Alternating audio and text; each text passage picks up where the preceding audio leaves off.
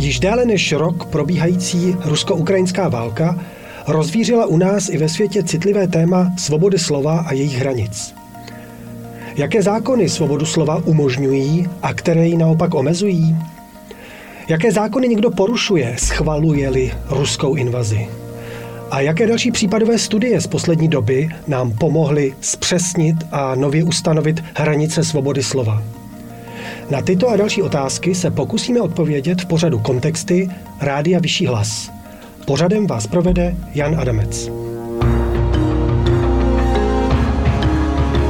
Kontexty. Aktuální témata v souvislostech. V dnešním dílu se zaměříme na téma svobody slova a jejich limitů a omezení. Posloucháte Kontexty. Souvislosti s rusko-ukrajinskou válkou, ale nejen s ní, se do popředí zájmu české společnosti dostalo téma svobody projevu a jejich limitů. Kdy a za jakých okolností má demokratická společnost právo, či dokonce i sebezáchovnou povinnost omezit právo občanů na svobodu projevu? Jak se takové mantinely nastavují? A jaké k tomu má například český právní systém zákonné prostředky? Již 26. února 2022 informoval nejvyšší státní zástupce dr. Igor Stříž ve své oficiální tiskové zprávě, že aktuální situace spojená s útokem Ruské federace na Ukrajinu může mít dopady i do oblasti svobody projevu. Stříž na jednu stranu zdůraznil, že svoboda projevu je v ústavně právní rovině zakotvená v článku 17 listiny základních práv a svobod – Každý má, podle stříže, právo vyjadřovat své názory způsobem, který považuje za vhodný. Na druhou stranu má ale svoboda projevu v demokratickém právním státě své limity. Stříž pak veřejnost ve své tiskové zprávě upozornil, že pokud by někdo veřejně vyjadřoval souhlas s útoky Ruské federace na Ukrajinu, akceptoval je či podporoval, anebo v této souvislosti vyjadřoval podporu nebo vychvaloval čelné představitele Ruské federace, mohl by za jistých podmínek čelit i trestně právní odpovědnosti za trestný čin schvalování trestného činu podle paragrafu 365 trestního zákonníku, případně za trestný čin popírání, spochybňování, schvalování a ospravedlňování genocidia podle paragrafu 405 trestního zákonníku. O rok později se nejvyšší státní zástupce k této problematice vrátil – jak sdělil médiím, v uplynulém období padlo v souvislosti s rusko-ukrajinskou válkou v Česku u soudů devět pravomocných rozsudků s tím, že pouze jediný z devíti odsouzených musel jít do vězení. V ostatních případech soudy ukládaly podmínky či peněžité tresty. V 58 případech byl někdo obviněn a policie řešila, či stále řeší celkem 90 trestních kaus týkajících se vesměs schvalování ruské agrese. Stříž podle svých slov nabádal odpovědné soudy, aby za verbální trestné činy ukládali spíše nepodmíněné a spíše peněžité tresty, především s výchovným dopadem. Výjimku tvořil například případ Patrika Tušla, jenž byl na konci roku 2022 odsouzen na 9 měsíců za mřížemi kvůli nenávistným výrokům směrem k Ukrajincům, které zveřejnil na sociálních sítích. Společně s ním dostal devítiměsíční podmínku i Tomáš Čermák za hanobení národa a podněcování k nenávisti. Kontexty na rádiu Vyšší hlas. Dalším obviněným byl Ladislav Vrabel, jenž byl obviněn ze šíření poplašné zprávy z listopadu 2022. Podle serveru novinky CZ ve videu na sociálních sítích Vrabel uvedl, že česká vláda chce útočit na Ruskou federaci jadernými hlavicemi, za což mělo Česko čelit odvetnému útoku. Tyto výroky mohly podle státní žalobkyně vyvolat ve veřejnosti znepokojení z možného válečného konfliktu. Pozornost médií i veřejnosti vzbudily i jiné, méně jednoznačné případy. V dubnu 2022 tvrdila učitelka Martina Bednářová svým žákům ze základní školy na Dlouhém Lánu v Praze 6, že se, cituji, v Kijevě nic neděje. A při námitkách ze strany žáků spochybnila celkovou důvěryhodnost veřejnoprávní televize. Žáci si pak z části hodiny pořídili audionahrávku a učitelka nakonec dostala výpověď. Proti ní podala žalobu s tím, že ji považuje za neplatnou. Civilní spor řešil obvodní soud pro Prahu 6 a po třech hodinách rozhodl, že výpověď byla v pořádku. V lednu 2023 i kvůli několika trestním oznámením navíc Martinu Vednářovou obvinila policie z popírání a ospravedlňování genocidy. Hrozí jí trest ve výši od 6 měsíců do 3 let vězení. Martina Bednářová se svým postavením mimo službu nesouhlasila. Cituji, vnímám to jako alarmující popření všech demokratických principů a svobod v tomto státě a bezprecedentní omezení svobody slova a názoru. Konec citace. Jak informoval server Seznam zprávy CZ, právní zástupkyně učitelky před soudem vysvětlovala, že její mandantka nikdy neschvalovala válečný konflikt na Ukrajině a její výroky je nutné dát do kontextu celkové debaty s žáky během natočené hodiny. Výpověď z práce i další trestní stíhání advokátka Martiny Bednářové označila za absurdní trest za to, že učitelka podle jejich slov vedla s žáky diskuzi. Žaloba u soudu argumentovala i odbornými posudky, podle nichž výroky učitelky o tom, že v Kijevě se nic neděje, byly vzhledem k právě probíhajícím náletům a ostřelováním nepravdivé. Obžaloba také argumentovala, že se učitelka při výkladu pokusila ovlivnit názory žáků, citovala dezinformační zdroje a použila i nátlakové techniky. Tím končí první blok dnešního pořadu Kontexty na rádiu Vyšší hlas, které provozují studenti Vyšší odborné školy publicistiky. Od mikrofonu vás zdraví Jan Adamec. Zůstaňte s námi u našeho dnešního tématu svobody slova a jejich limitů a omezení.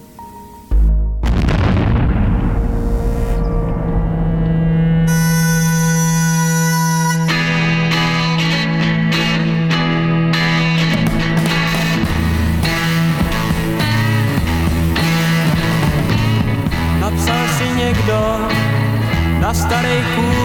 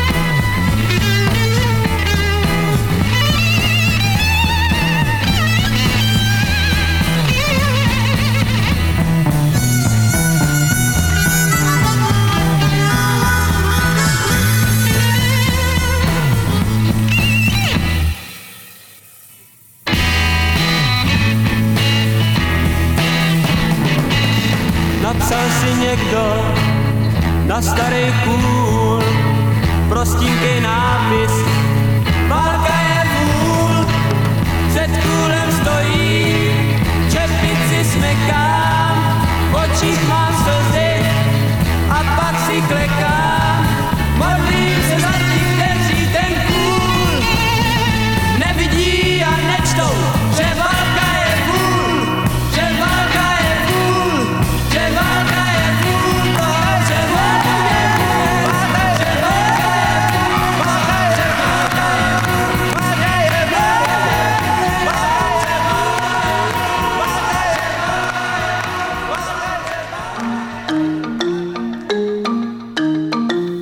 Poslechu kontextu na studentském rádiu Vyšší hlas vás vítá Jan Adamec.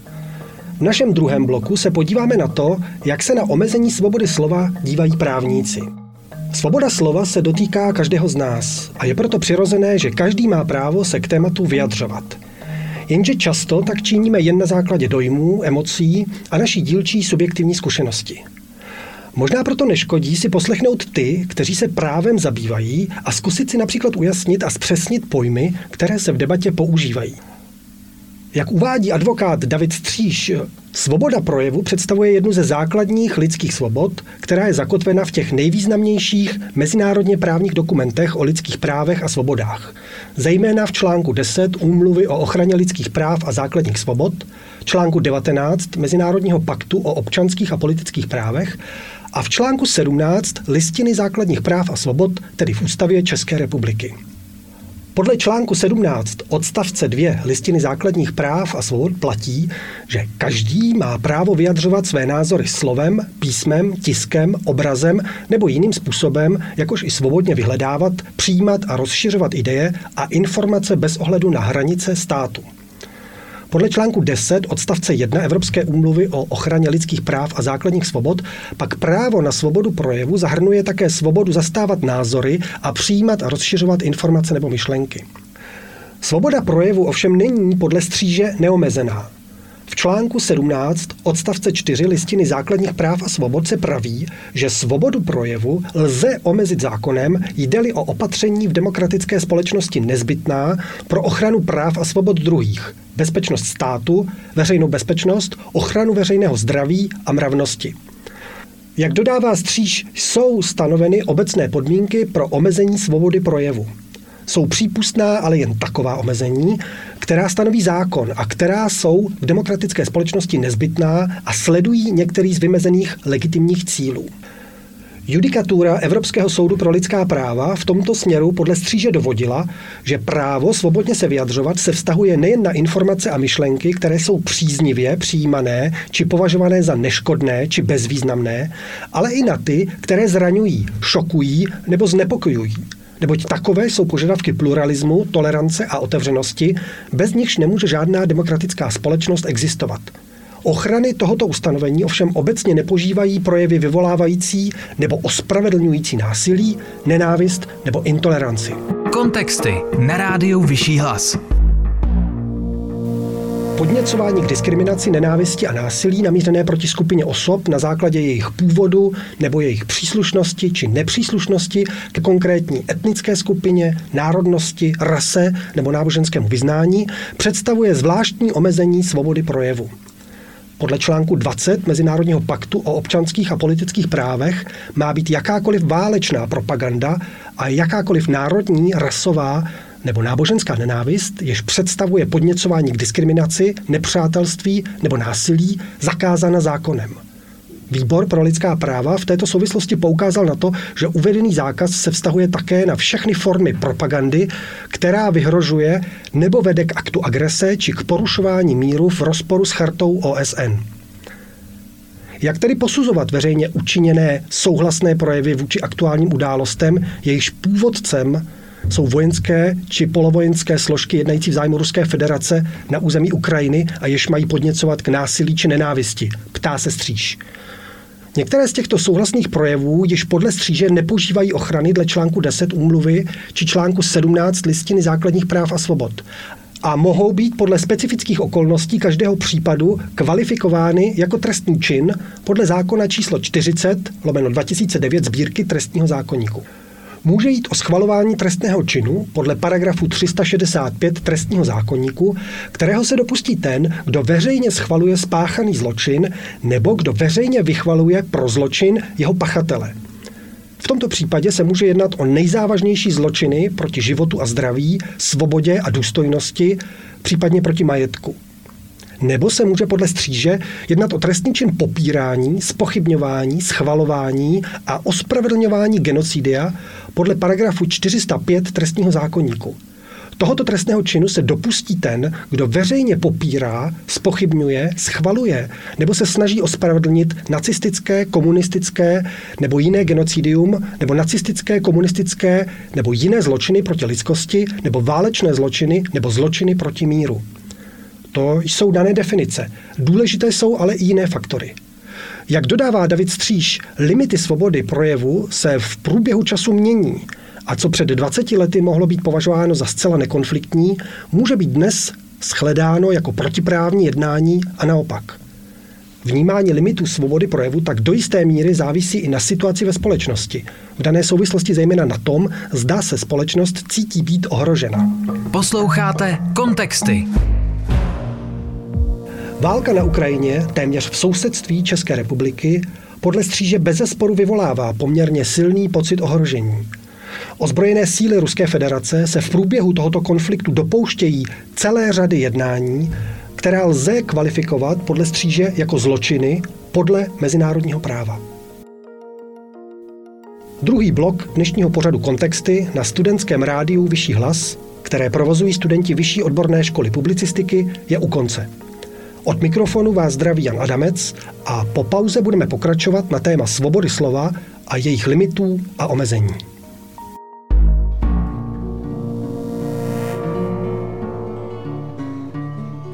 Krásný je vzduch, krásnější je moře, krásný je vzduch, krásnější je moře, co je nejkrásnější, usměvavé tváře, co je nejkrásnější, co je nejkrásnější, usměvavé tváře, pevný je stůl, pevnější je hora, pevný je stůl, pevnější je hora, co je nejpevnější, co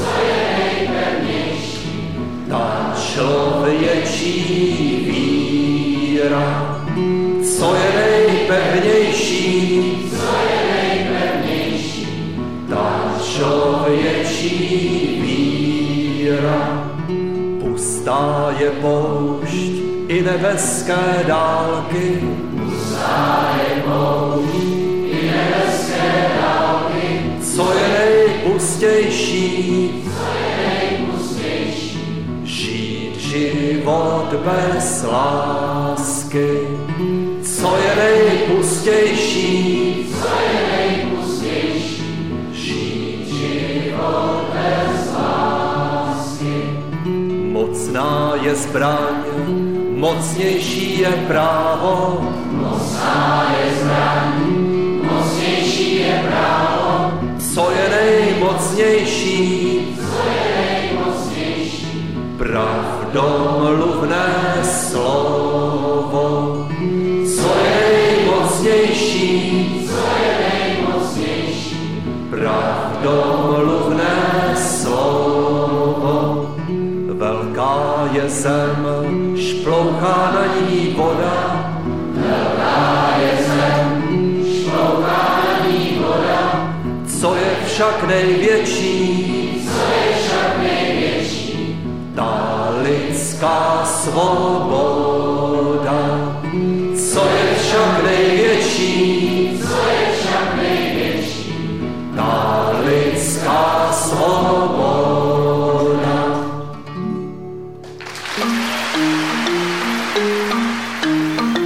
Posloucháte pořad kontexty s Janem Adamcem na studentském rádiu Vyšší hlas, rádiu studentů Vyšší odborné školy publicistiky. V tomto bloku se podíváme na problematiku svobody slova a popírání či zlehčování zločinů komunismu. Dalším bitevním polem, na němž se vymezují mantinely svobody slova, je otázka naší nedávné komunistické minulosti. Jak upozorňuje Jan Kopecký ze serveru Jurium, popírání, případně snaha o zlehčení zločinů komunismu je i 30 let po pádu diktatury komunistické strany stále aktuální. Problémem ale je stanovit, co spadá do trestně právní roviny a co už patří spíše do běžné společenské debaty či akademických sporů. Jak dodává Kopecký otázkou sympatí k hnutí popírajícím lidská práva a popírání jejich zločinů, se zabývají paragrafy 404 a 405 trestního zákonníku. Paragraf 404 stanoví, že kdo veřejně projevuje sympatie k hnutí uvedenému v paragrafu 403 odstavce 1, tedy hnutí, které prokazatelně směřuje k potlačení práv a svobod člověka, nebo hlásá rasovou, etnickou, národnostní, náboženskou či třídní zášť, nebo zášť vůči jiné skupině osob, bude potrestán odnětím svobody na 6 měsíců až 3 léta. Jak ale dodává Kopecký, samotné popření zločinů komunismu nutně nemusí znamenat projevení sympatií k tomuto hnutí. Projev sympatie je dle komentáře k zákonu vyjádření pozitivního vztahu či obdivu k tomuto hnutí, případně nošení symbolů takových hnutí. Dokazování pozitivního vztahu ke komunistickému hnutí je však podle Kopeckého v případě výroků popírajících zločiny komunismu obtížným úkolem. Mnohem snadnější by se mohlo zdát postihovat podobné výroky podle paragrafu 405 trestního zákonníku, který stanoví, že kdo veřejně popírá, spochybňuje, schvaluje nebo se snaží ospravedlnit nacistické, komunistické nebo jiné genocidium, nebo nacistické, komunistické nebo jiné zločiny proti lidskosti, nebo válečné zločiny, nebo zločiny proti míru, bude potrestán odnětím svobody na 6 měsíců až 3 léta. Podle Kopeckého je ale zásadním problémem tohoto ustanovení skutečnost, že nemíří na pouhé veřejné popírání, spochybňování nebo schvalování jakýchkoliv nacistických či komunistických zločinů. Ustanovení dopadá pouze na popírání, spochybňování nebo schvalování nacistických, komunistických nebo jiných zločinů proti lidskosti, válečných zločinů nebo zločinů proti míru a genocidy. Jedná se tedy o čtyři zločiny podle mezinárodního trestního práva, tak, jak byly ukotveny ve statutu Mezinárodního soudního dvora. Kontexty na rádiu Vyšší hlas. Jak však určíme, zdali byly zločiny spáchané za období diktatury komunistické strany pouhým běžným zločinem nebo zločinem proti lidskosti, míru či zločinem válečným, ptá se Kopecký. Případě nacistických zločinů je řešení této otázky podle Kopeckého snadné. Rozsudek poválečného norimberského tribunálu jednoznačně určil, která jednání představitelů nacistického režimu a některých jeho organizací splňují skutkovou podstatu zločinů proti míru, válečných zločinů či zločinů proti lidskosti případě spochybňování genocidy, zločinů proti lidskosti, zločinů proti míru a válečných zločinů spáchaných odlišnými pachateli než nacisty nebo komunisty, pak pro určení, co je a co není těmito zločiny, byly, jsou nebo budou rozhodné především rozsudky mezinárodních tribunálů. Mezinárodního trestního tribunálu v Hágu nebo dalších tribunálů, jakož jsou nebo byly Mezinárodní trestní tribunál pro Rwandu nebo Jugoslávii. V České republice však žádný takový tribunál neexistoval a procesy s představiteli komunistického režimu a členy KSČ, kteří se podíleli na zločinech komunismu, až na výjimky neproběhly. Podle Kopeckého by určitou pomoc mohl nabídnout zákon o protiprávnosti komunistického režimu, v němž je prohlášení o tom, že komunistický režim mnohými způsoby persekvoval občany Československa, porušoval základní principy demokratického právního státu a systematicky a trvale porušoval lidská práva. Jak ale dodává Kopecký, je možné položit rovnítko mezi porušováním lidských práv a válečnými zločiny, zločiny proti míru, proti lidskosti a genocidou? Posloucháte kontexty. Každé porušení lidských práv nutně neznamená, podle Kopeckého, zločin proti lidskosti nebo dokonce genocidu. Lze na zločiny komunismu aplikovat paragrafy o válečných zločinech a zločinech proti míru? Podle Kopeckého ne. Základní podmínkou válečných zločinů podle něj je existence ozbrojeného konfliktu. V tomto kontextu je podle něj sporné, zdali můžeme například okupaci v roce 1968 považovat za ozbrojený konflikt s ohledem na tzv. zvací dopis nebo následné schválení pobytu sovětských vojsk na území Československa ze strany československých oficiálních orgánů. Český trestní zákonník rozumí pod pojmem zločiny proti míru, agresi a přípravu nebo podněcování útočné války. Ani termín genocida nelze na zločiny komunismu podle Kopeckého aplikovat. Český právní řád definuje genocidu jako jednání v úmyslu zničit úplně nebo částečně některou rasovou, etnickou, národnostní, náboženskou, třídní nebo jinou podobnou skupinu lidí. Například tím, že příslušníky dané skupiny uvede do takových životních podmínek, které mají přivodit jejich úplné nebo částečné fyzické zničení. Jak dodává Kopecký, boj proti určitým třídám byl jedním z pilířů komunistické ideologie a mnoho podnikatelů či sedláků přišlo o svůj majetek, bylo vystěhováno ze svých domovů či skončili ve vězeních nebo na popravišti. Česká právní úprava obsahuje rozšířenou verzi definice genocidy z úmluvy o zabránění a trestání zločinů genocidy z roku 1948, která ale podle Kopeckého neobsahuje úmysl zničit třídní skupinu a jinou podobnou skupinu. Problémem podle Kopeckého je i to, že československý trestní zákon z roku 1950 zločin genocidy neobsahoval a trestní zákon z roku 1961 přejal definici z úmluvy o zabránění a trestání zločinů genocidia z roku 1948. Likvidace určitých tříd by tak nespadala do působnosti zákona platného v době páchání zločinů. A tím by podle Kopeckého došlo k porušení zásady nullum crimen sine lege, tedy žádný trest bez zákona – je to právní princip, který říká, že nelze někoho za něco trestat, pokud daný skutek není zakázán zákonem. Poslední možností jsou zločiny proti lidskosti, které se nalezají v paragrafu 401 trestního zákonníku. Jejich základním znakem v českém mezinárodním a trestním právu je podle Kopeckého existence rozsáhlého nebo systematického útoku proti civilnímu obyvatelstvu. Zločiny proti lidskosti ovšem podle Kopeckého nebyly až do 90. let považovány za samostatný zločin. Při jejich aplikaci se vycházelo z charty Norimberského tribunálu, podle které mohly být zločiny proti lidskosti spáchany pouze ve spojení se spácháním zbylých dvou zločinů této charty. Zločiny proti míru a válečné zločiny.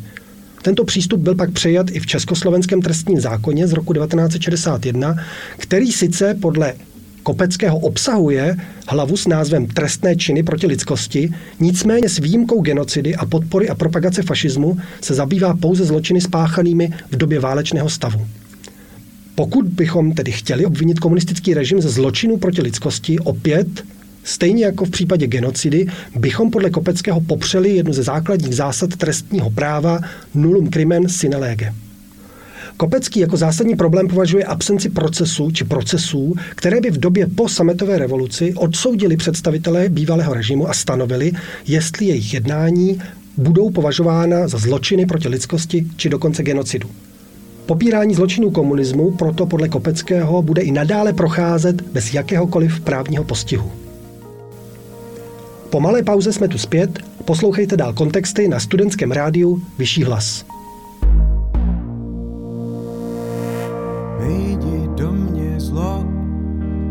Vejděte do mě démoni, vejděte vězni svědomí. Vejděte popírači holokaustu, vejděte výčitky dozorců, vejděte do mě čichači toluenu. A všechny ty odražený paprsky, dvě kafe a ohlušující hluk. Potkal jsem na chodníku umírajícího. Ať se to ve mně všechno smíchá, ať se to ve mně všechno smíchá, ať se to ve mně všechno smíchá, ať se to smíchá.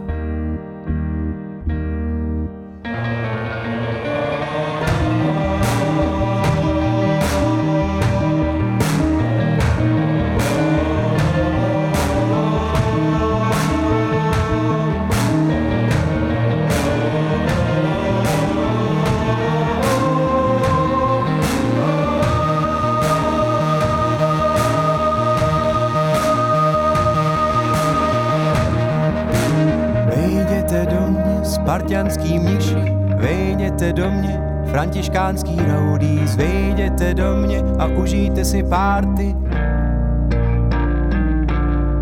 Vejděte do mě, ignorantský politici, vejděte do mě, vynulí druhy, vejděte do mě a poperte se. Vejděte do mě, rodiče, vejděte zmizelí děti. Vejděte do mě a obejměte se. Vejděte do mě maoisti, vejděte do mě Greenpeace a hippies, vejdi do mě minulosti, vejdi do mě budoucnosti, vejděte do mě časopisy na záchodě, vejděte do mě klenby v kostele, vejdi do mě berlínská zdi, čínská zdi, a mexická zdi. Ať se to ve mně všechno smíchá a rozzáří se dům. A nad vratama neonovej nápis Užijte si párty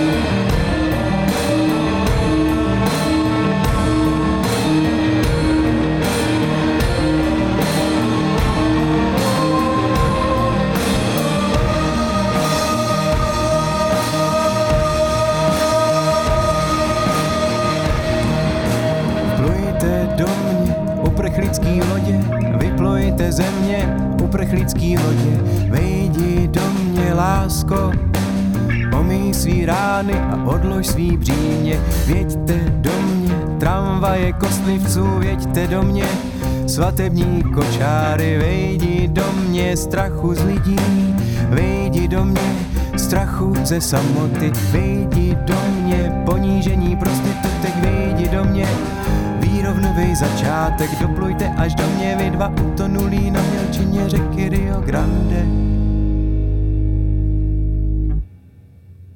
ať se to ve mně všechno smíchá a rozáří se dům a nad vratama neonový nápis Užijte si párty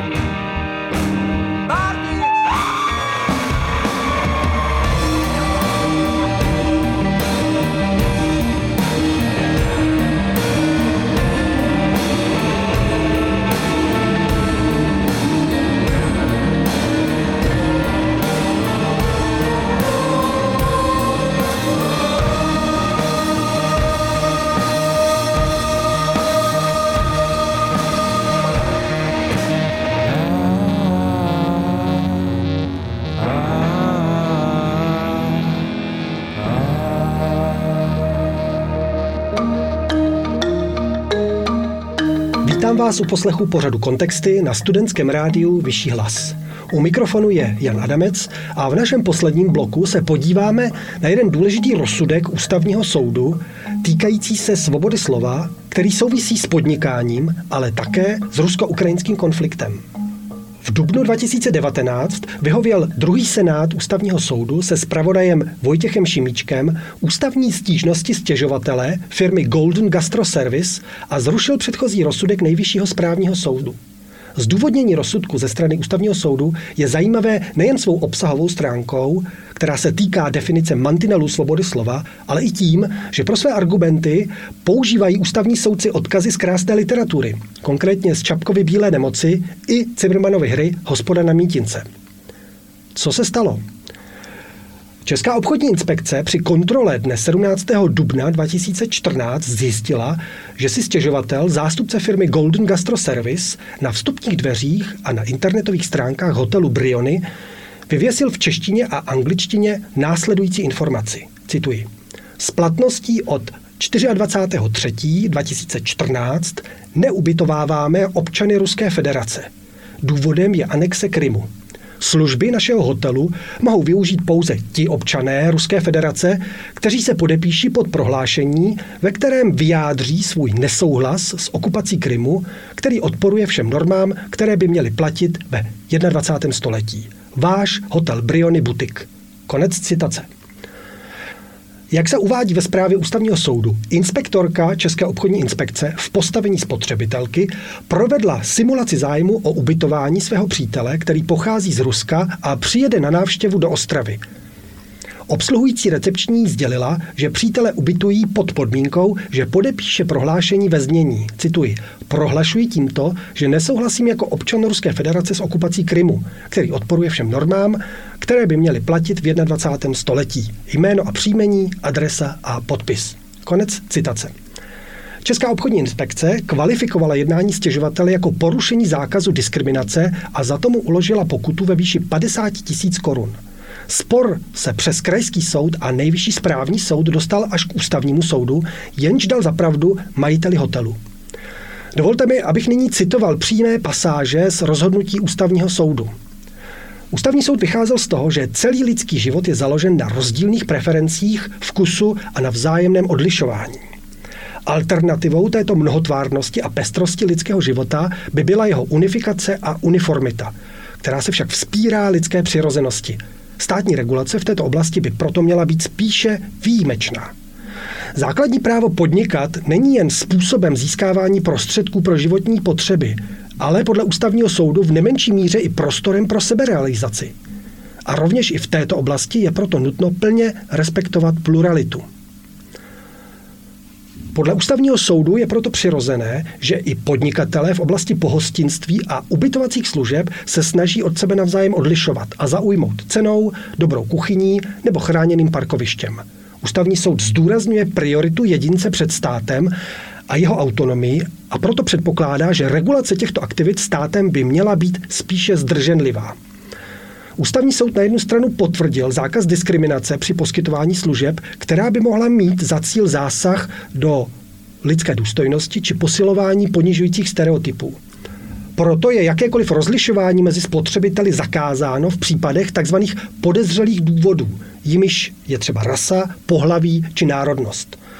Stěžovatel se ale podle ústavního soudu nedopustil rozlišování, které by mělo charakter zakázané diskriminace a nešlo ani o případ absence racionálního odůvodnění odlišného zacházení. Stěžovatel nezacházel rozdílně s cizinci, respektive občany Ruské federace, oproti českým státním občanům, případně občanům jiných států tak, že by jim a priori odepřel poskytnutí ubytovacích služeb. Poskytnutí těchto služeb totiž odepřel jen těm občanům Ruské federace, kteří by odmítli podepsat zhora citované prohlášení odsuzující anexi Krymu. Zajímavé je, že ústavní soud poukázal na humanistický odkaz stělesněný e, v postavě doktora Galéna v Čapkově bílé nemoci.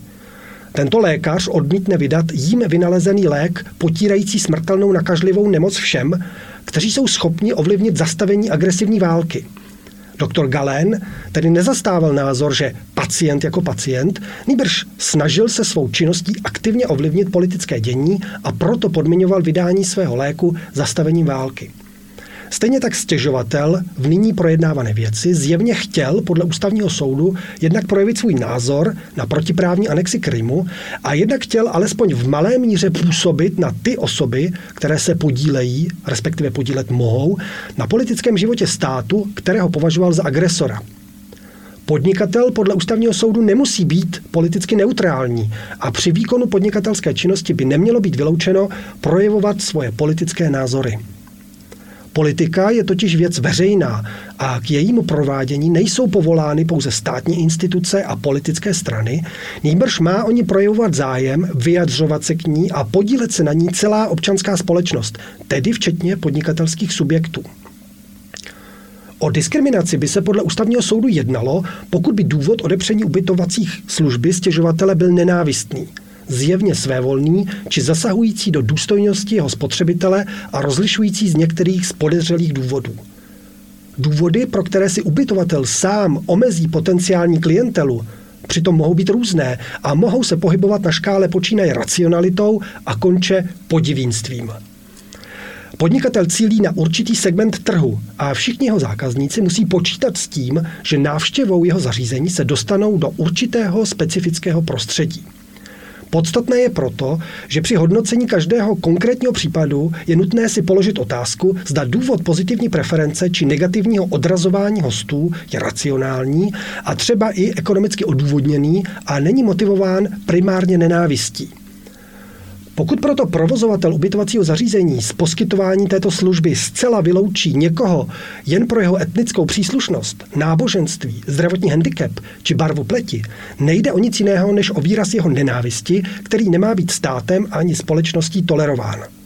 Podle ústavního soudu si ale lze představit případy, kdy provozovatel odmítne poskytnout služby někomu prostě jen z toho důvodu, že nechce být spojován s určitou politickou stranou, spolkem či sektou – v případě, kdy například projeví zájem využít služby hotelu politická strana, kterou provazovatel považuje za extremistickou a nepřeje si, aby jeho hotel byl na dlouhou dobu s touto stranou spojován, anebo má podezření, že může mít daná akce až kriminální konotace, není dán důvod, aby její stát prostřednictvím regulace spotřebitelských vztahů do těchto akcí fakticky nutil. Podnikatelská činnost by totiž měla podle ústavního soudu jeho provozovatele skutečně i bavit a dělat mu radost. Jak doplnil ústavní soud, stěžovatel se navíc choval předvídatelně, když omezení ubytovacích služeb avizoval dopředu a každý případný klient tak mohl dopředu zvážit, zda za těchto podmínek ubytovací možnosti využije či nikoliv. S tím úzce souvisí zastupitelnost poskytované služby jinými poskytovateli. V dané věci se totiž jednalo o hotel nacházející se v centru Ostravy, kde se nacházejí desítky ubytovacích zařízení dalších. Pokud si proto podle ústavního soudu v takovém případě podnikatel vymíní určitá omezení, nemá potenciální zájemce o jeho služby problém si najít alternativu. Odlišná je tedy situace hotelů a penzionů ve městech a například horské chaty, kde odmítnutím služby může v konkrétním případě dojít až k ohrožení zdraví či dokonce života klienta. Kontexty na rádiu Vyšší hlas. Obecně pak mají omezení nabídky služeb jinou povahu tam, kde se jedná o službu v skutku základní, například prodej chleba anebo poskytnutí akutní zdravotní péče, po případě monopolní, například jediný poskytovatel plynu v dané lokalitě. Pokud totiž v těchto případech dojde k odepření daného zboží anebo služby, respektive její poskytnutí je podmíněno něčím, co je pro spotřebitele nepřijatelné, popřípadně přinejmenším nevýhodné či nepříjemné, jedná se podle ústavního soudu o formu přímého nátlaku na něj. Také je podstatné, že podmínka pro poskytnutí ubytovací služby nebyla svévolná či dokonce iracionální. Anexe Krymu byla učiněna v jednoznačném rozporu s mezinárodním právem a oficiální zahraniční politika České republiky, stejně jako Evropské unie, se k ní vymezila negativně. A pro Českou republiku má tento akt navíc zřejmou historickou paralelu ve vztahu k okupaci Československa v srpnu 1968, učiněné právním předchůdcem nynější Ruské federace. Ze zřejmé časové souvislosti mezi anexí Krymu, první polovina roku 2014, a prohlášením stěžovatele ode dne 24. března 2014 je podle ústavního soudu patrno, že šlo o bezprostřední a zřejmě i značně emocionální reakci na tuto událost, již chtěl stěžovatel vyjádřit svůj politický názor. Jak uzavírá ústavní soud ve svém rozsudku z roku 2019, ve svobodné demokratické společnosti je totiž nutno politické názory veřejně diskutovat a potýkat se s názorovými protivníky, nikoliv je regulovat a případně i sankcionovat. Právě proto by měl stát k regulaci podobných jednání přistupovat velmi uvážlivě a zdrženlivě a koncentrovat se na ty případy, které si pozornost skutečně zaslouží.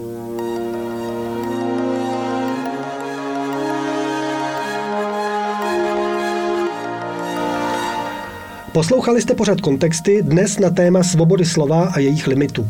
A už teď se těším na naše další setkání na rádiu Vyšší hlas, které provozují studenti Vyšší odborné školy publicistiky.